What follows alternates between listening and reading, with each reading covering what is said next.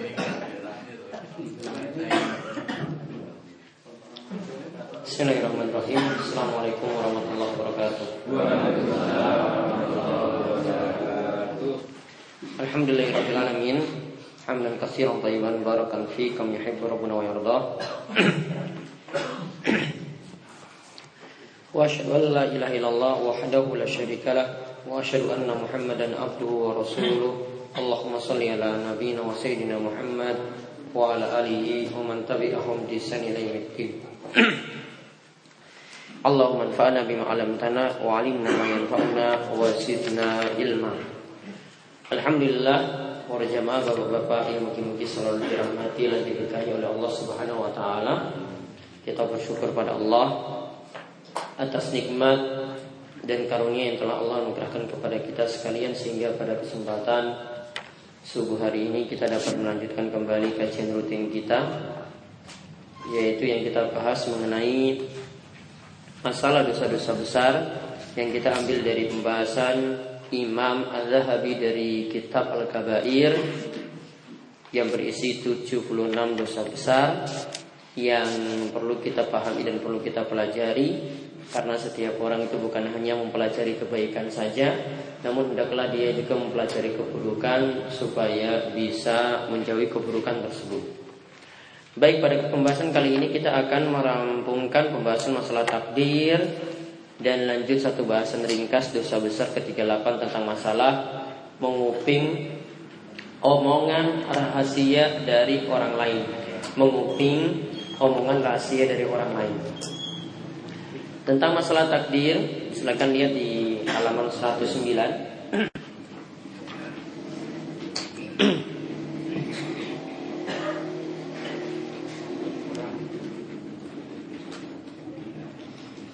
Ada dua hadis yang bisa dilihat. Dan hadis ini nanti akan berulang di hadis-hadis berikutnya. Maka kita cukupkan dengan dua hadis ini saja terakhir Yaitu dari Bakiyah Ia berkata Ini tentang masalah orang yang mengingkari takdir.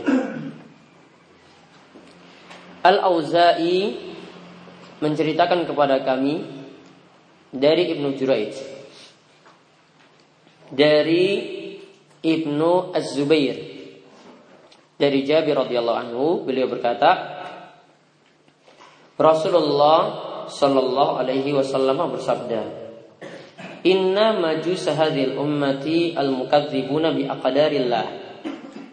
In maridu falata'uduhum Wa in matu falatusallu alaihim. Wa in lakitumuhum falatusallimu alaihim. Sesungguhnya yang disebut majusi umat ini kalau orang majusi itu mencip, uh, meyakini ada dua pencipta ada pencipta yang terang dan ada yang gelap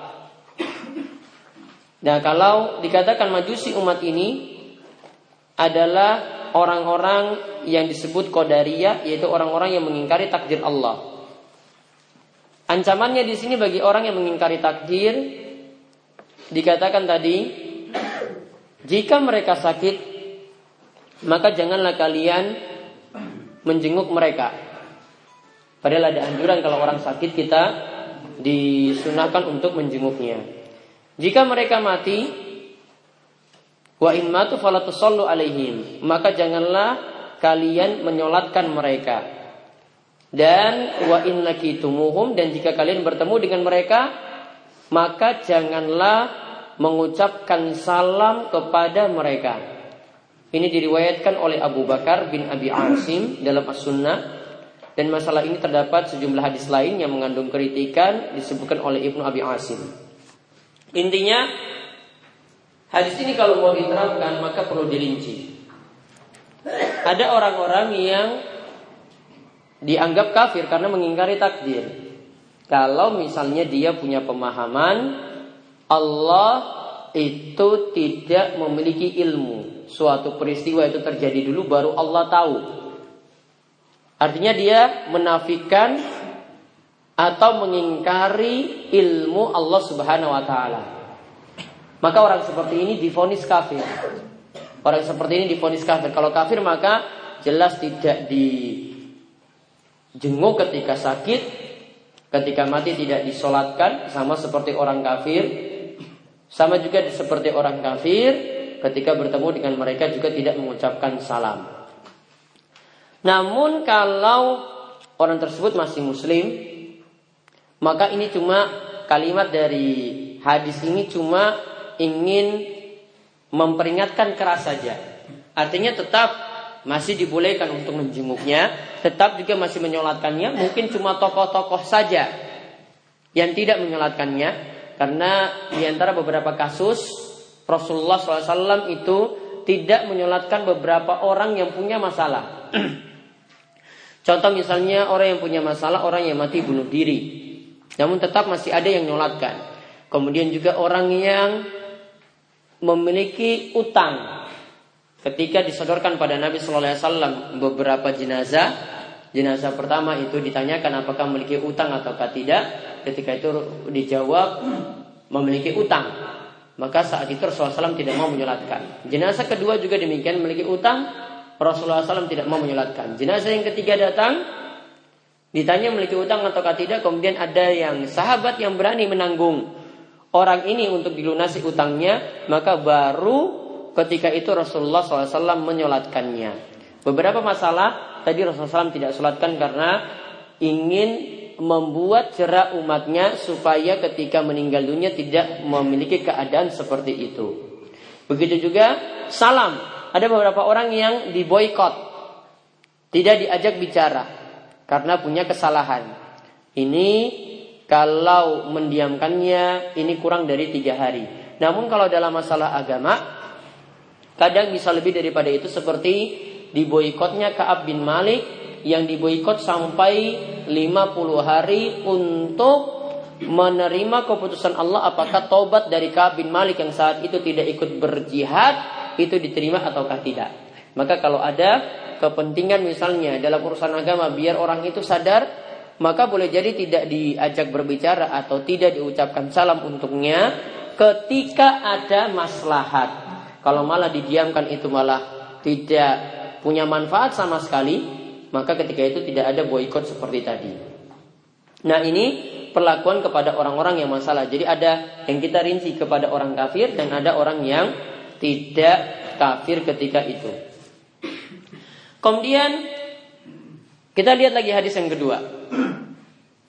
Bakiyah berkata dari Abu Al-Ala Ad-Dimashqi dari Muhammad bin Juhada dari Yazid bin Husain dari Muad bin Jabal radhiyallahu anhu ia berkata bahwasanya Rasulullah sallallahu alaihi wasallam itu bersabda Ma ba'asallahu nabiyyan qattun illa wa fi ummati qadariyatun wa murji'atun. Inna Allah la'anal qadariyata wal murji'ata ala lisani sab'ina nabiyan Tidaklah Allah mengutus seorang nabi Melainkan dalam umatnya itu ada golongan Qadariyah Ingat ya Qadariyah itu orang yang menolak tak takdir dan golongan murjiah. Nanti saya jelaskan tentang murjiah.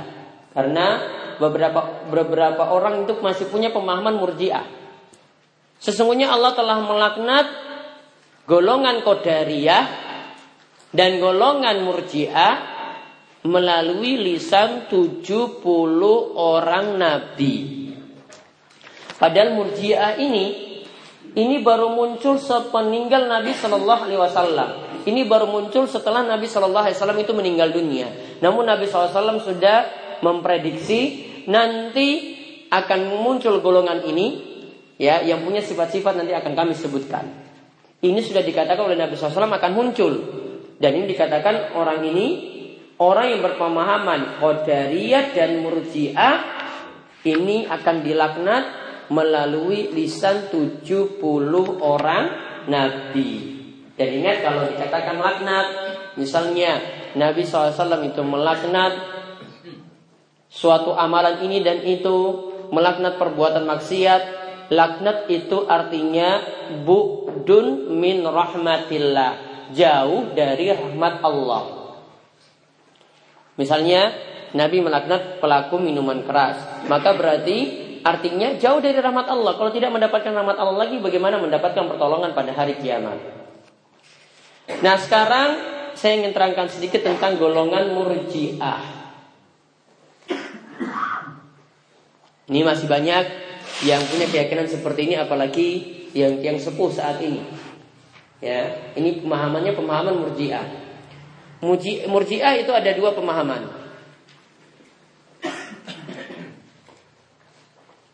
Yang pertama, ini yang paling parah,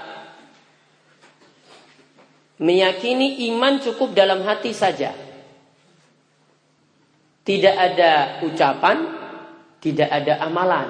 Sepenting dalam hati. Sepenting aku percaya Allah itu ada. Ini pemahaman apa? Muji'ah. Ini kisah yang paling parah.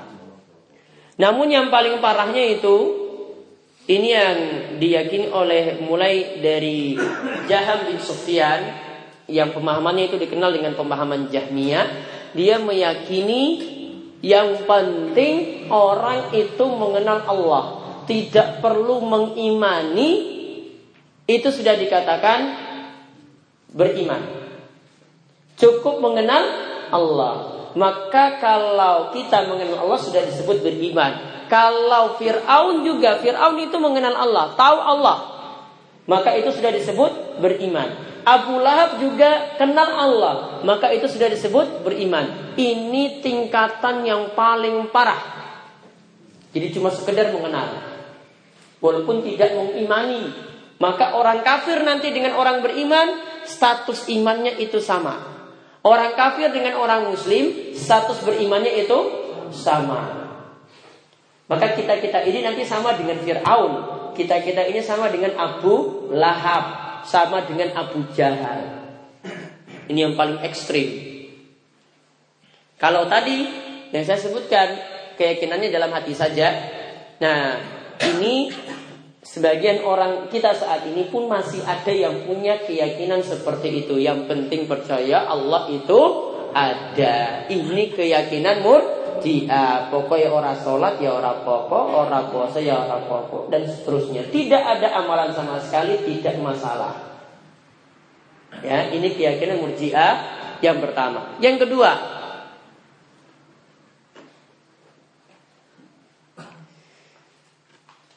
yang meyakini iman dalam hati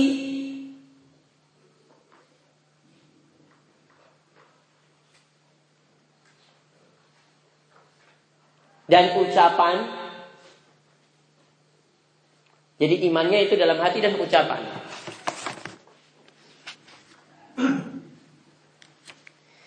Dan amalan bukan syaratnya iman.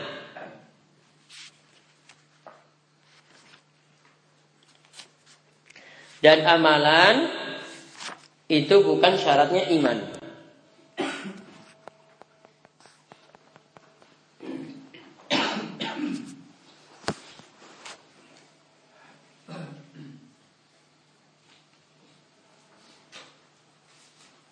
Dan iman tidak bertambah dan tidak berkurang.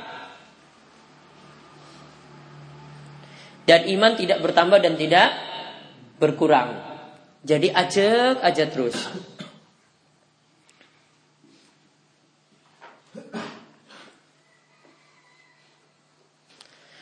Nah kalau yang kedua ini Ini dikenal dengan kalangan murjiah dari pakar fikih Seperti pemahaman dari para pengikut Imam Abu Hanifah Jadi mereka tadi meyakini iman itu cuma keyakinan dalam hati dan ucapan. Jadi dia meyakini tadi la ilaha illallah misalnya, dia ucapkan juga. Namun sama saja juga tidak ada amalan. Jadi yang pertama dan kedua itu sama-sama tidak ada amalan. Kalau yang pertama tadi itu cukup dalam hati.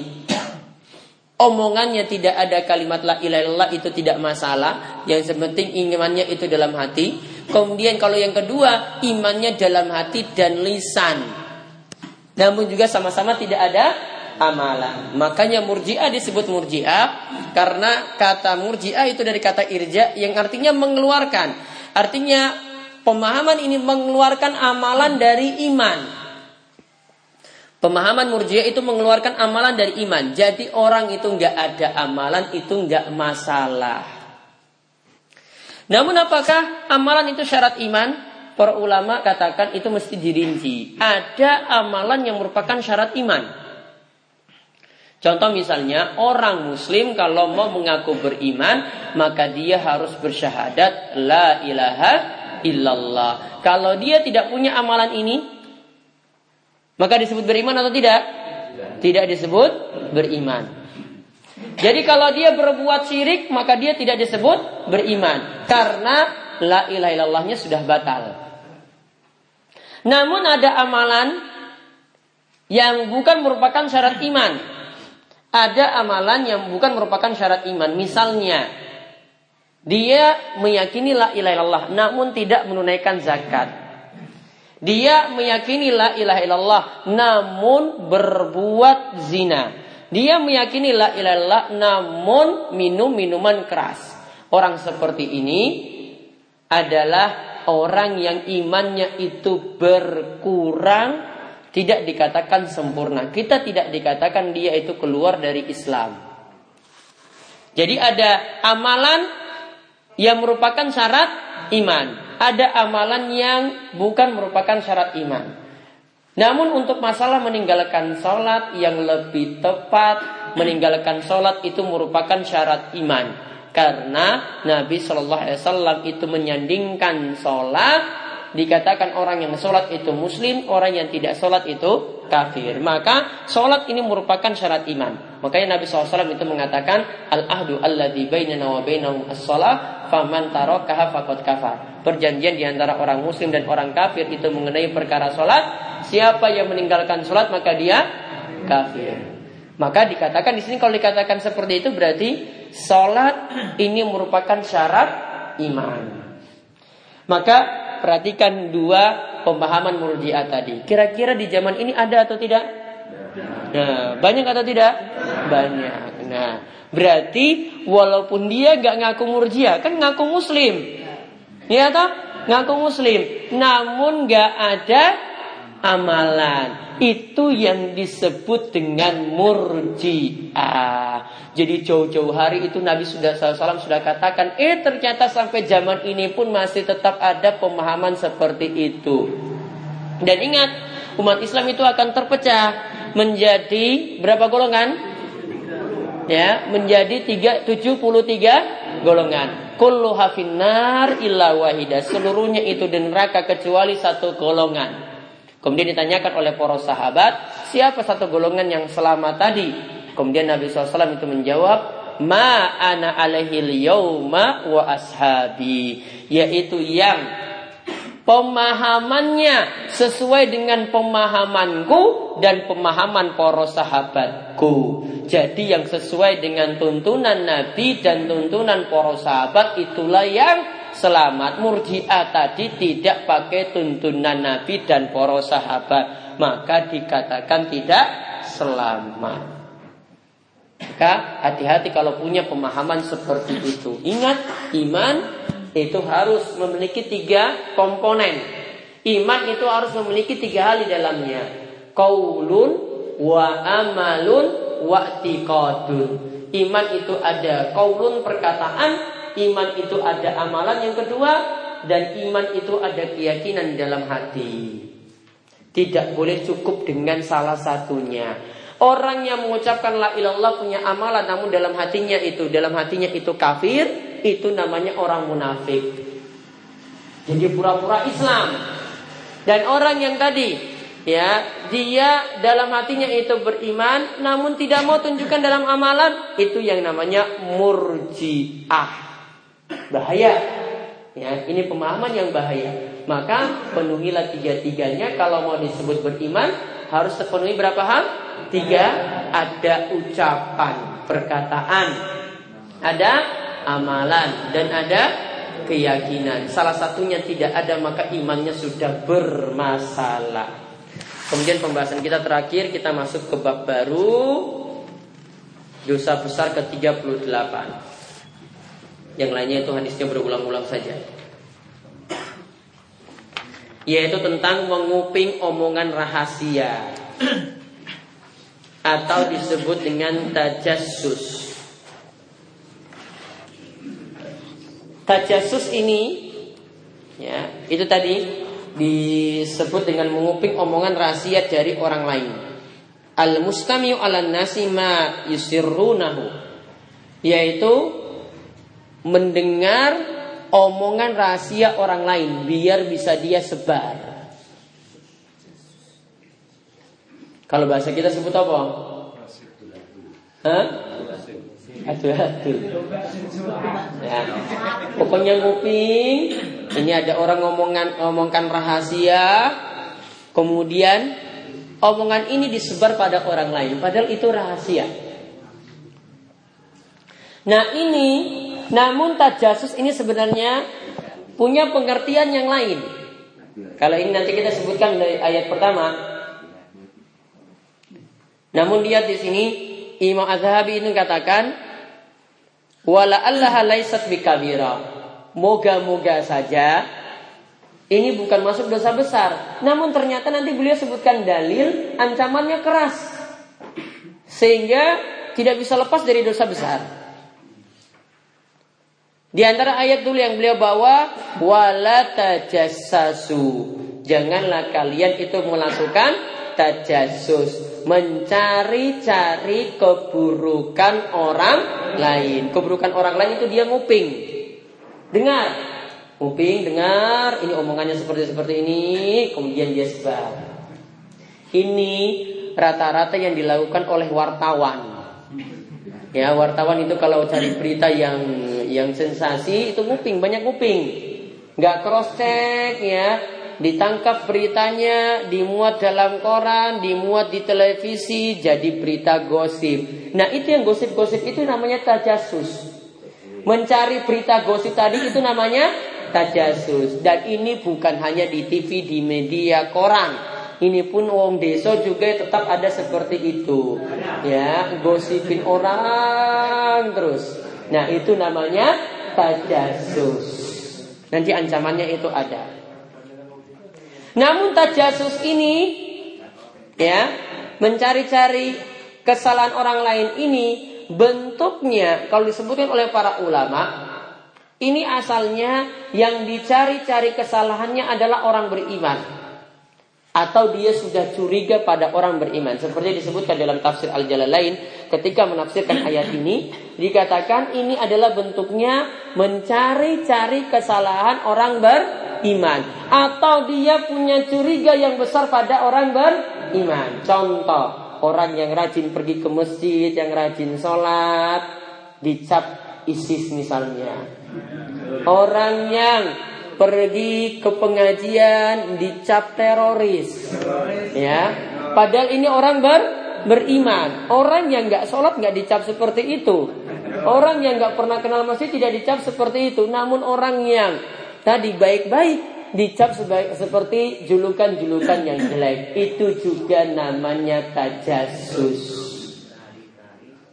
Ya, pokoknya cari-cari kesalahan khususnya orang ber iman. Kalau wong kafir ya sudah. Kalau wong sing biasanya mabuk-mabukan, yang selingkuh ya itu tidak perlu dicari-cari lagi wong dia sudah terang-terangan. Iya kan? Mau mabuknya sudah terang-terangan semua sudah pada tahu ini orang beriman nggak punya salah apa-apa dicari-cari terus kesalahannya. Curiganya besar pada orang beriman daripada orang yang punya masalah.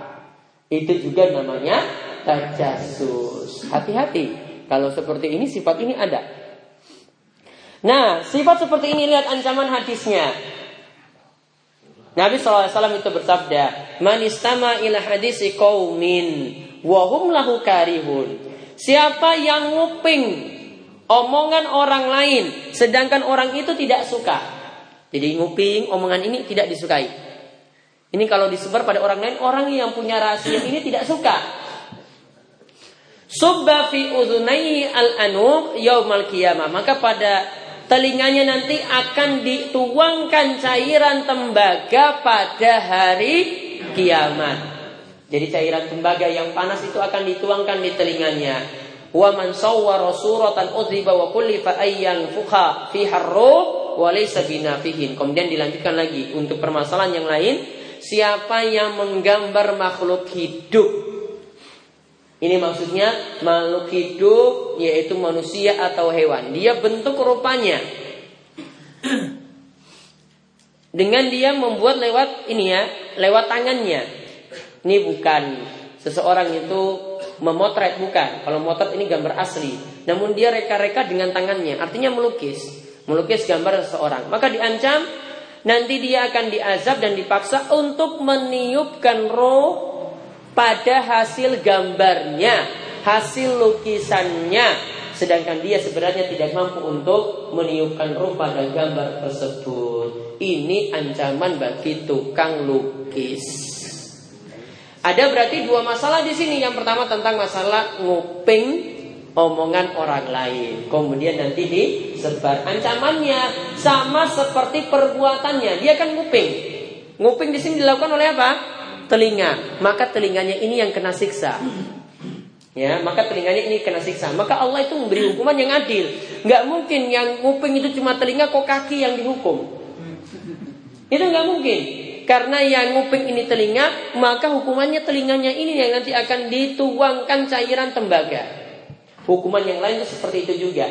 Hukumannya itu Allah buat adil. Yang buat kesalahan itu mata, maka nanti hukumannya itu pada mata. Yang buat kesalahan itu kemaluan, maka yang dihukumi nanti kemaluannya juga. Yang buat kesalahannya itu tangan, juga nanti akan dihukumi tangannya. Jadi hukuman Allah itu selalu adil. Hukuman di dunia maupun di akhirat. Kemudian yang masalah kedua di sini bagi orang yang jadi tukang lukis yang menggambar makhluk hidup, manusia dan hewan, maka di Katakan dalam hadis yang lainnya, buatlah gambar selain manusia dan hewan, yaitu tumbuhan dan juga ya gunung-gunung, pantai, ya atau kalau mau gambar makhluk tadi, maka bagian kepalanya itu tidak nampak. Itu yang paling aman. Nah, itu yang kita bahas pada kesempatan kali ini. Dosa besar yang terakhir, dosa besar ke-38. Insya Allah pada kesempatan berikutnya kita bahas tentang masalah dosa besar 39 tentang melaknat. Ini kemauan untuk pembahasan kita. Ada yang ingin ditanyakan, monggo dipersilahkan. Ini Pak Arjo. Assalamualaikum warahmatullahi wabarakatuh. Waalaikumsalam warahmatullahi wabarakatuh.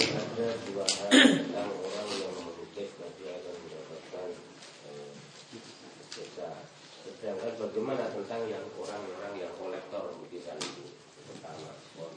Kemudian kedua ada orang yang mengatakan misalkan seorang drama ataupun menyampaikan sesuatu tentang akhirat. Kemudian orang itu apakah meninggal? Orang orang seperti itu tergolong bagaimana? Terima kasih. Yang yang mana? Kedua tadi coba yang kedua itu misalkan kita menyampaikan oh bahwa nanti kalau kita itu mati akan apakah pernah mati orang seperti itu? Menyampaikan kata-kata seperti itu. Hal itu ya ya yang pertama, kalau kolektor lukisan itu bagaimana? Kalau kita tadi bahas tentang pembuat, maka hadisnya ya berkisar cuma sekitar itu saja, tidak boleh dijabarkan untuk yang lain. Adapun untuk yang kolektor memajang bagusnya lukisannya tidak dipajang. Ya, bagusnya lukisannya itu tidak dipajang. Karena mengingat hadis-hadis yang lain di antaranya yang menyebutkan malaikat sulit masuk ke rumah yang ada lukisannya seperti itu. Dan kemudian uh, ini lebih keras lagi. Ini saya ingatkan keras. Uh, ini lebih keras lagi larangannya kalau yang dipajang itu lukisan-lukisan para ulama atau kiai. Ya, karena asalnya kesyirikan di masa silam itu awalnya dari memuja-muja gambar-gambar orang soleh itu lebih parah. Oleh karena itu yang ini yang wajib diwaspadai besar. Ya karena kesyirikan itu awalnya dari mengagungkan gambar orang soleh. Ya itu tadi gambar-gambar ulama, gambar-gambar poro kiai. Awalnya cuma dipajang di masa Nabi Nuh, akhirnya ketika itu disembah. Dan itulah awal muncul kesyirikan di masa silam. Ya. Kemudian yang kedua, tentang masalah misalnya kita sebutkan ancaman ketika meninggal dunia di kuburan nanti seperti ini seperti itu. Misalnya Nabi SAW itu menyebutkan kalau di kubur nanti kita akan ditanyakan tiga pertanyaan. Man rabbuk man nabiyuk wa madinuk. Siapa Tuhanmu? Siapa nabimu? Apa agamamu? Kalau orang tidak bisa menjawab ini yaitu ditanyakannya adalah kalangan munafikin orang-orang munafik maka nanti malaikat nanti akan memukul kepalanya sampai ketika itu kalau suara ini didengar oleh manusia, manusia bisa pingsan. Namun ini cuma diketahui oleh orang yang berada dalam kubur. Nah sekarang mungkin ada yang tanya, itu tahu dari mana nanti kita disiksa? Wong tahunya dari hadis. Nabi mengabarkan berita goib. Makanya kita beriman kepada hal-hal yang goib. Kalau mau beriman pada hal yang goib, maka pasti nanti akan tahu berita-berita semacam itu. Ini namanya berita-berita goib. Nanti ketika alam kubur beritanya seperti tadi. Nanti di neraka beritanya seperti itu, seperti itu. Maka ini hal goib. Jenengan mau beriman atau tidak, maka akan tahu nanti resikonya seperti apa. Kalau beriman, berarti nanti akan mau beramal. Berarti nanti imannya diperbaiki, berarti amalannya nanti ditambah. Namun kalau tidak mau mengimani ini, pasti nanti dia tidak akan beramal. Itulah mengapa kita diperintahkan beriman kepada yang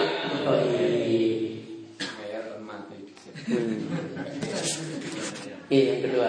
Di luar materi. Dikatakan bahwa ulama itu kan pewaris Nabi. Ulama itu pewaris para nabi ya. Artinya apa-apa yang dilaksanakan oleh Nabi itu diwarisi oleh ulama. Ulama. Bagaimana ketika ulama itu menambah? Karena warisan itu kan biasanya bertambah sang bapak memberi kepada sang anak. Anak itu biasa kan bisa bertambah. Nah, bagaimana? Contohnya mungkin dari amalan. mungkin amalan itu ada yang terbatas, ada pun yang bebas. Ustaz, coba saya dengar ini. Kalau kamu ingin begini, baca ini sekian ribu. Nah, itu kan dari dari kiai katakan ada tambahan dan tambahan. Semacam itu dibolehkan atau tidak? Baik. Bolehkah para ulama nambah-nambah amalan? yang Nabi tidak perbuat. Sebenarnya kalau dikatakan warisan, warisan itu sudah terbatas. Ya, ketentuannya separuh bagi ahli waris ya berarti sepa, separuh nggak boleh ditambah. Ya, ketika misalnya istri meninggal dunia, meninggalkan suami, suami memiliki tidak memiliki keturunan misalnya, maka ketika itu suami dapat separuh, dapat setengah. Setengah ini nggak bisa ditambah-tambah. Ya setengah ketentuannya ya setengah seperti itu.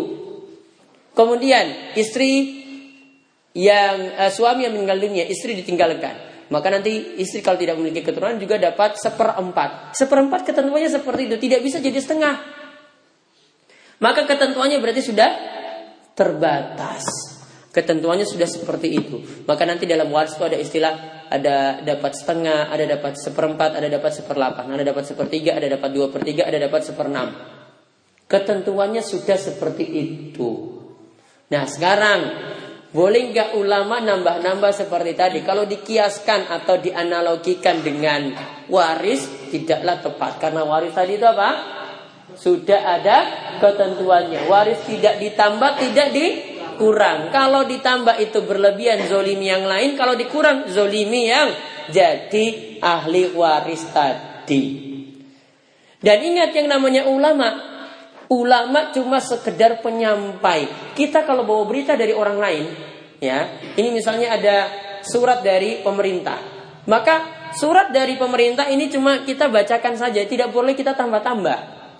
Tidak boleh juga kita kurang-kurangkan. Sama kalau kita dengar berita juga seperti itu. Namanya ulama juga sama seperti tadi. Tidak boleh dia tambah-tambah, tidak boleh juga dia kurang-kurangi. Sehingga ada ulama yang dia itu menempuh jalan yang lurus siratal mustaqim. Dia tidak nama-nama, tidak kurangi, dia ikuti tuntunan Nabi dan para sahabat.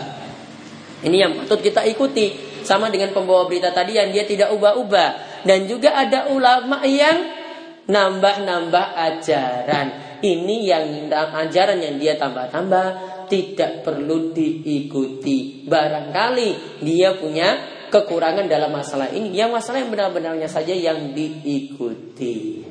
Jadi seperti itu menyikapi ulama. Dan ingat ulama posisinya itu beda dengan nabi. Kalau nabi itu tidak mungkin keliru, ulama boleh jadi keliru. Kalau kelirunya tidak boleh diikuti.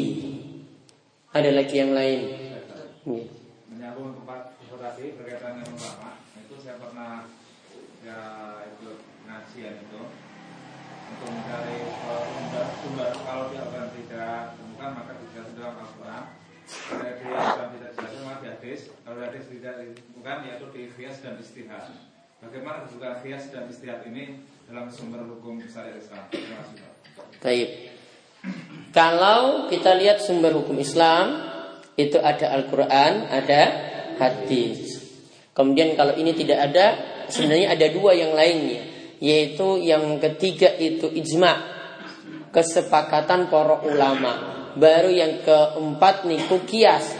Kias ini maksudnya ada hukum-hukum yang dulu itu belum ada, kita terapkan untuk hukum-hukum yang saat ini itu yang masalah yang baru saat ini kemudian dimisalkan seperti hukum yang dulu. Itu namanya kias nah kalau kias ini hasil ijtihad. Kadang itu hasil ijtihad atau pendapat para ulama. Ada yang kiasnya itu punya dalil dan ada kiasnya tidak punya dalil maka ada istilahnya ijtihad ini masalah berbeda Ijtihad ini pokoknya ketika tidak mendapati dalil dari Al-Quran dan hadis, maka para ulama punya sikap untuk beristihad, berpendapat. Ini masalah ini bagaimana pendapat kita. Maka ada ulama yang berpendapat A, ada ulama yang berpendapat B, ada ulama yang berpendapat C dan seterusnya. Beda-beda pendapat seperti ini, ini ada ketika tidak ada da dalil. Kalau ada dalil, kalau pendapat ulama tadi bertentangan maka tidak boleh lagi pakai ijtihad. Jadi ijtihad itu pendapat-pendapat para ulama ketika tidak ada dalil. Namun ada dalil tetap ikuti dalil saking Al-Qur'an dan hadis. Ada lagi? Ya. Yang dimaksud ulama eh yang dimaksud waris Nabi itu ulama seperti apa? Apakah ulama salaf atau semua ulama? Taib. Yang dimaksud dengan pewaris para nabi atau ulama itu seperti apa? Allah Subhanahu wa taala itu mengatakan Innama yakshallaha min ibadihi al ulama. Sesungguhnya yang paling takut kepada Allah itu adalah para ulama. Maka yang disebut para ulama itu yang paling takut pada Allah. Kalau dia paling takut pada Allah, berarti dia paling mengenal Allah. Maka orang yang paling mengenal Allah dan juga mengerti Hadis-hadis Nabi Shallallahu Alaihi Wasallam itulah yang disebut dengan para ulama. Jadi para ulama itu yang berpegang teguh dengan Al-Quran dan hadis dan mengambil pemahaman para sahabat ketika mereka itu beragama. Kemudian, ya. Assalamualaikum warahmatullahi wabarakatuh. Waalaikumsalam. Uh, saya bertanya tentang yang menerangkan bahwa menggambar atau melukis makhluk hidup tadi adalah merupakan apa ya tindakan yang nantinya akan disuruh meniupkan bagaimana bagi guru yang mengajarkan? Bagi guru yang mengajarkan. Jadi dia mau mengajarkan apa ketika itu? Mengajarkan menggambar kambing misalnya atau menggambar makhluk hidup bahkan menggambar orang Baik. Solusinya biar tidak terkena hadis itu, maka bagian terpenting dari makhluk hidup itu kepala. Maka bagian kepala itu yang tidak diwujudkan sempurna. Artinya bisa jadi kepalanya lepas dari lehernya atau bagian yang ada di kepalanya itu yang dihapus. Jadi seperti matanya, hidungnya, mulutnya nggak ada itu selamat. Selamat dari hadis ini. Atau dia itu pandangannya dari belakang. Ya, pandangannya dari belakang seperti orang yang difoto dari belakang. Itu tidak kelihatan bagian depannya juga.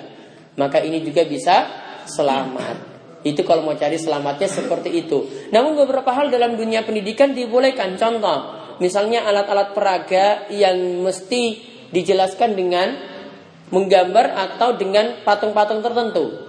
Misalnya organ-organ tubuh, ya. Ini pasti dijelaskan dengan seperti itu. Ini masih disebut dalam keadaan darurat seperti itu dibolehkan. Karena ada tujuan untuk mendidik anak-anak tadi. Namun kalau sekedar cuma disuruh menggambar tadi, maka amannya guru menghapus bagian kepalanya tadi yang merupakan komponen penting dari makhluk bernyawa gitu. Ada lagi yang lain? Sini sini. Kalau mencetak foto itu? Kalau mencetak foto tidak termasuk foto itu ibaratnya cermin. Kita kalau moto persis kan dengan orangnya kan? Ada yang moto langsung hidungnya berubah? Enggak kan? Ada yang foto mulutnya berubah enggak? Kan persis kalau di foto. Maka foto itu beda dengan melukis tadi. Kalau melukis tuh dia nerka-nerka. Kalau foto persis, maka lebih ringan foto daripada itu. Foto masih dibolehkan daripada yang tadi. Maka nanti menjamba, e, merembet ke masalah video. Ini masih lebih lebih lebih mudah. Ya, ini masih lebih mudah dibolehkan ya karena ini tidak mereka-reka gambar. Ini langsung persis sama seperti di cermin. Cermin ini hasilnya ini kemudian kita printkan seperti itu. Maka untuk foto, video itu bukan masalah.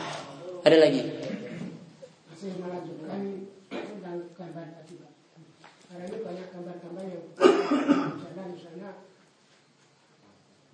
bara maka itu termasuk juga yang eh, disuruh eh, menyebutkan Gimana? Gambar-gambar yang di mana? yang yang di pinggir jalan misalnya itu ada tarik-tarik ya.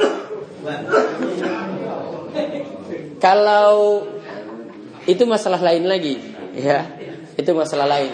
Kalau ini cuma masalah pencetakan saja berarti. Masalah pencetakan berarti yang ditanyakan sama seperti tadi, print foto tadi. Kalau dari aktivitas itunya tidak ada masalah.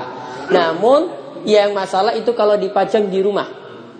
Kalau di jalan, di sini tidak termasuk dalam larangan hadis. Maka ini masalah yang lain. Ini cuma masalah pencetakan foto tadi. Ini berbeda. Ini berbeda dengan masalah membuatnya. Ya. misalkan menggabungkan gambar menggabungkan dua gambar misalkan gambar A dan B dijadikan satu atau merubah misalkan kepalanya si A terus dikasihkan badannya si B Nah, itu yang tidak boleh. Ya. Karena dia rubah-rubah itu. Ya, dia ubah-ubah. Masa ke badannya ini lemu dikasih badan wong kurus dan kemudian ya diedit seperti itu. Ini yang tidak boleh. Akan diperintahkan untuk dihidupkan karena dia sudah reka-reka gambar. Ya, maka gambar yang sudah dianggap utuh sama seperti tadi. Hasil cerminnya ya seperti itu, jangan dipindah-pindah. Ya, kalau diedit-edit lagi nggak boleh. Ya, hidungnya yang pesek tadi dibuat mancung, nah itu sudah rubah-rubah gambar. Ya, matanya yang sipit dibuat tidak sipit, nah itu juga sudah direka-reka gambar, tidak boleh. Ya, jadi utuh gambar ya seperti itu seperti itu. Nggih, ini kemauan. Nah, ada lagi. Patung hampir sama hukumnya dengan gambar tadi. Bedanya yang gambar itu dua dimensi, patung itu tiga dimensi, sama hukumannya. Bahkan patung ini yang sebenarnya jadi asal muasal kesyirikan di masa silam.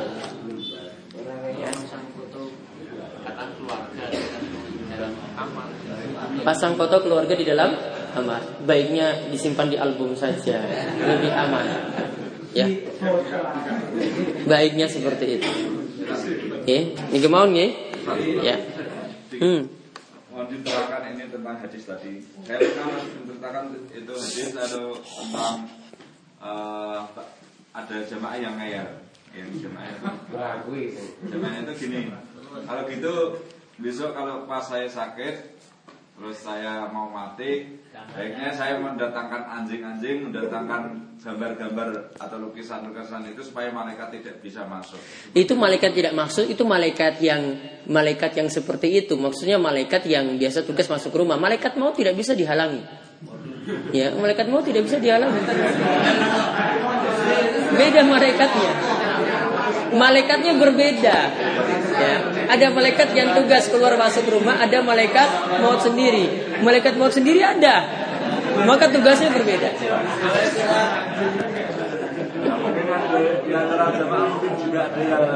Iya. Pokoknya kalau kayaknya bilang malaikatnya berbeda pak. Nanti datang malaikat yang lain yang beda dari itu. Bagaimana kamu? Malaikat banyak soalnya. Ya, paham? ya kita tutup kalian doa kafaratul majelis, monggo. Subhanakallahumma bihamdika asyhadu an la ilaha illa anta astaghfiruka wa atubu ilaik. Ya, assalamualaikum warahmatullahi wabarakatuh.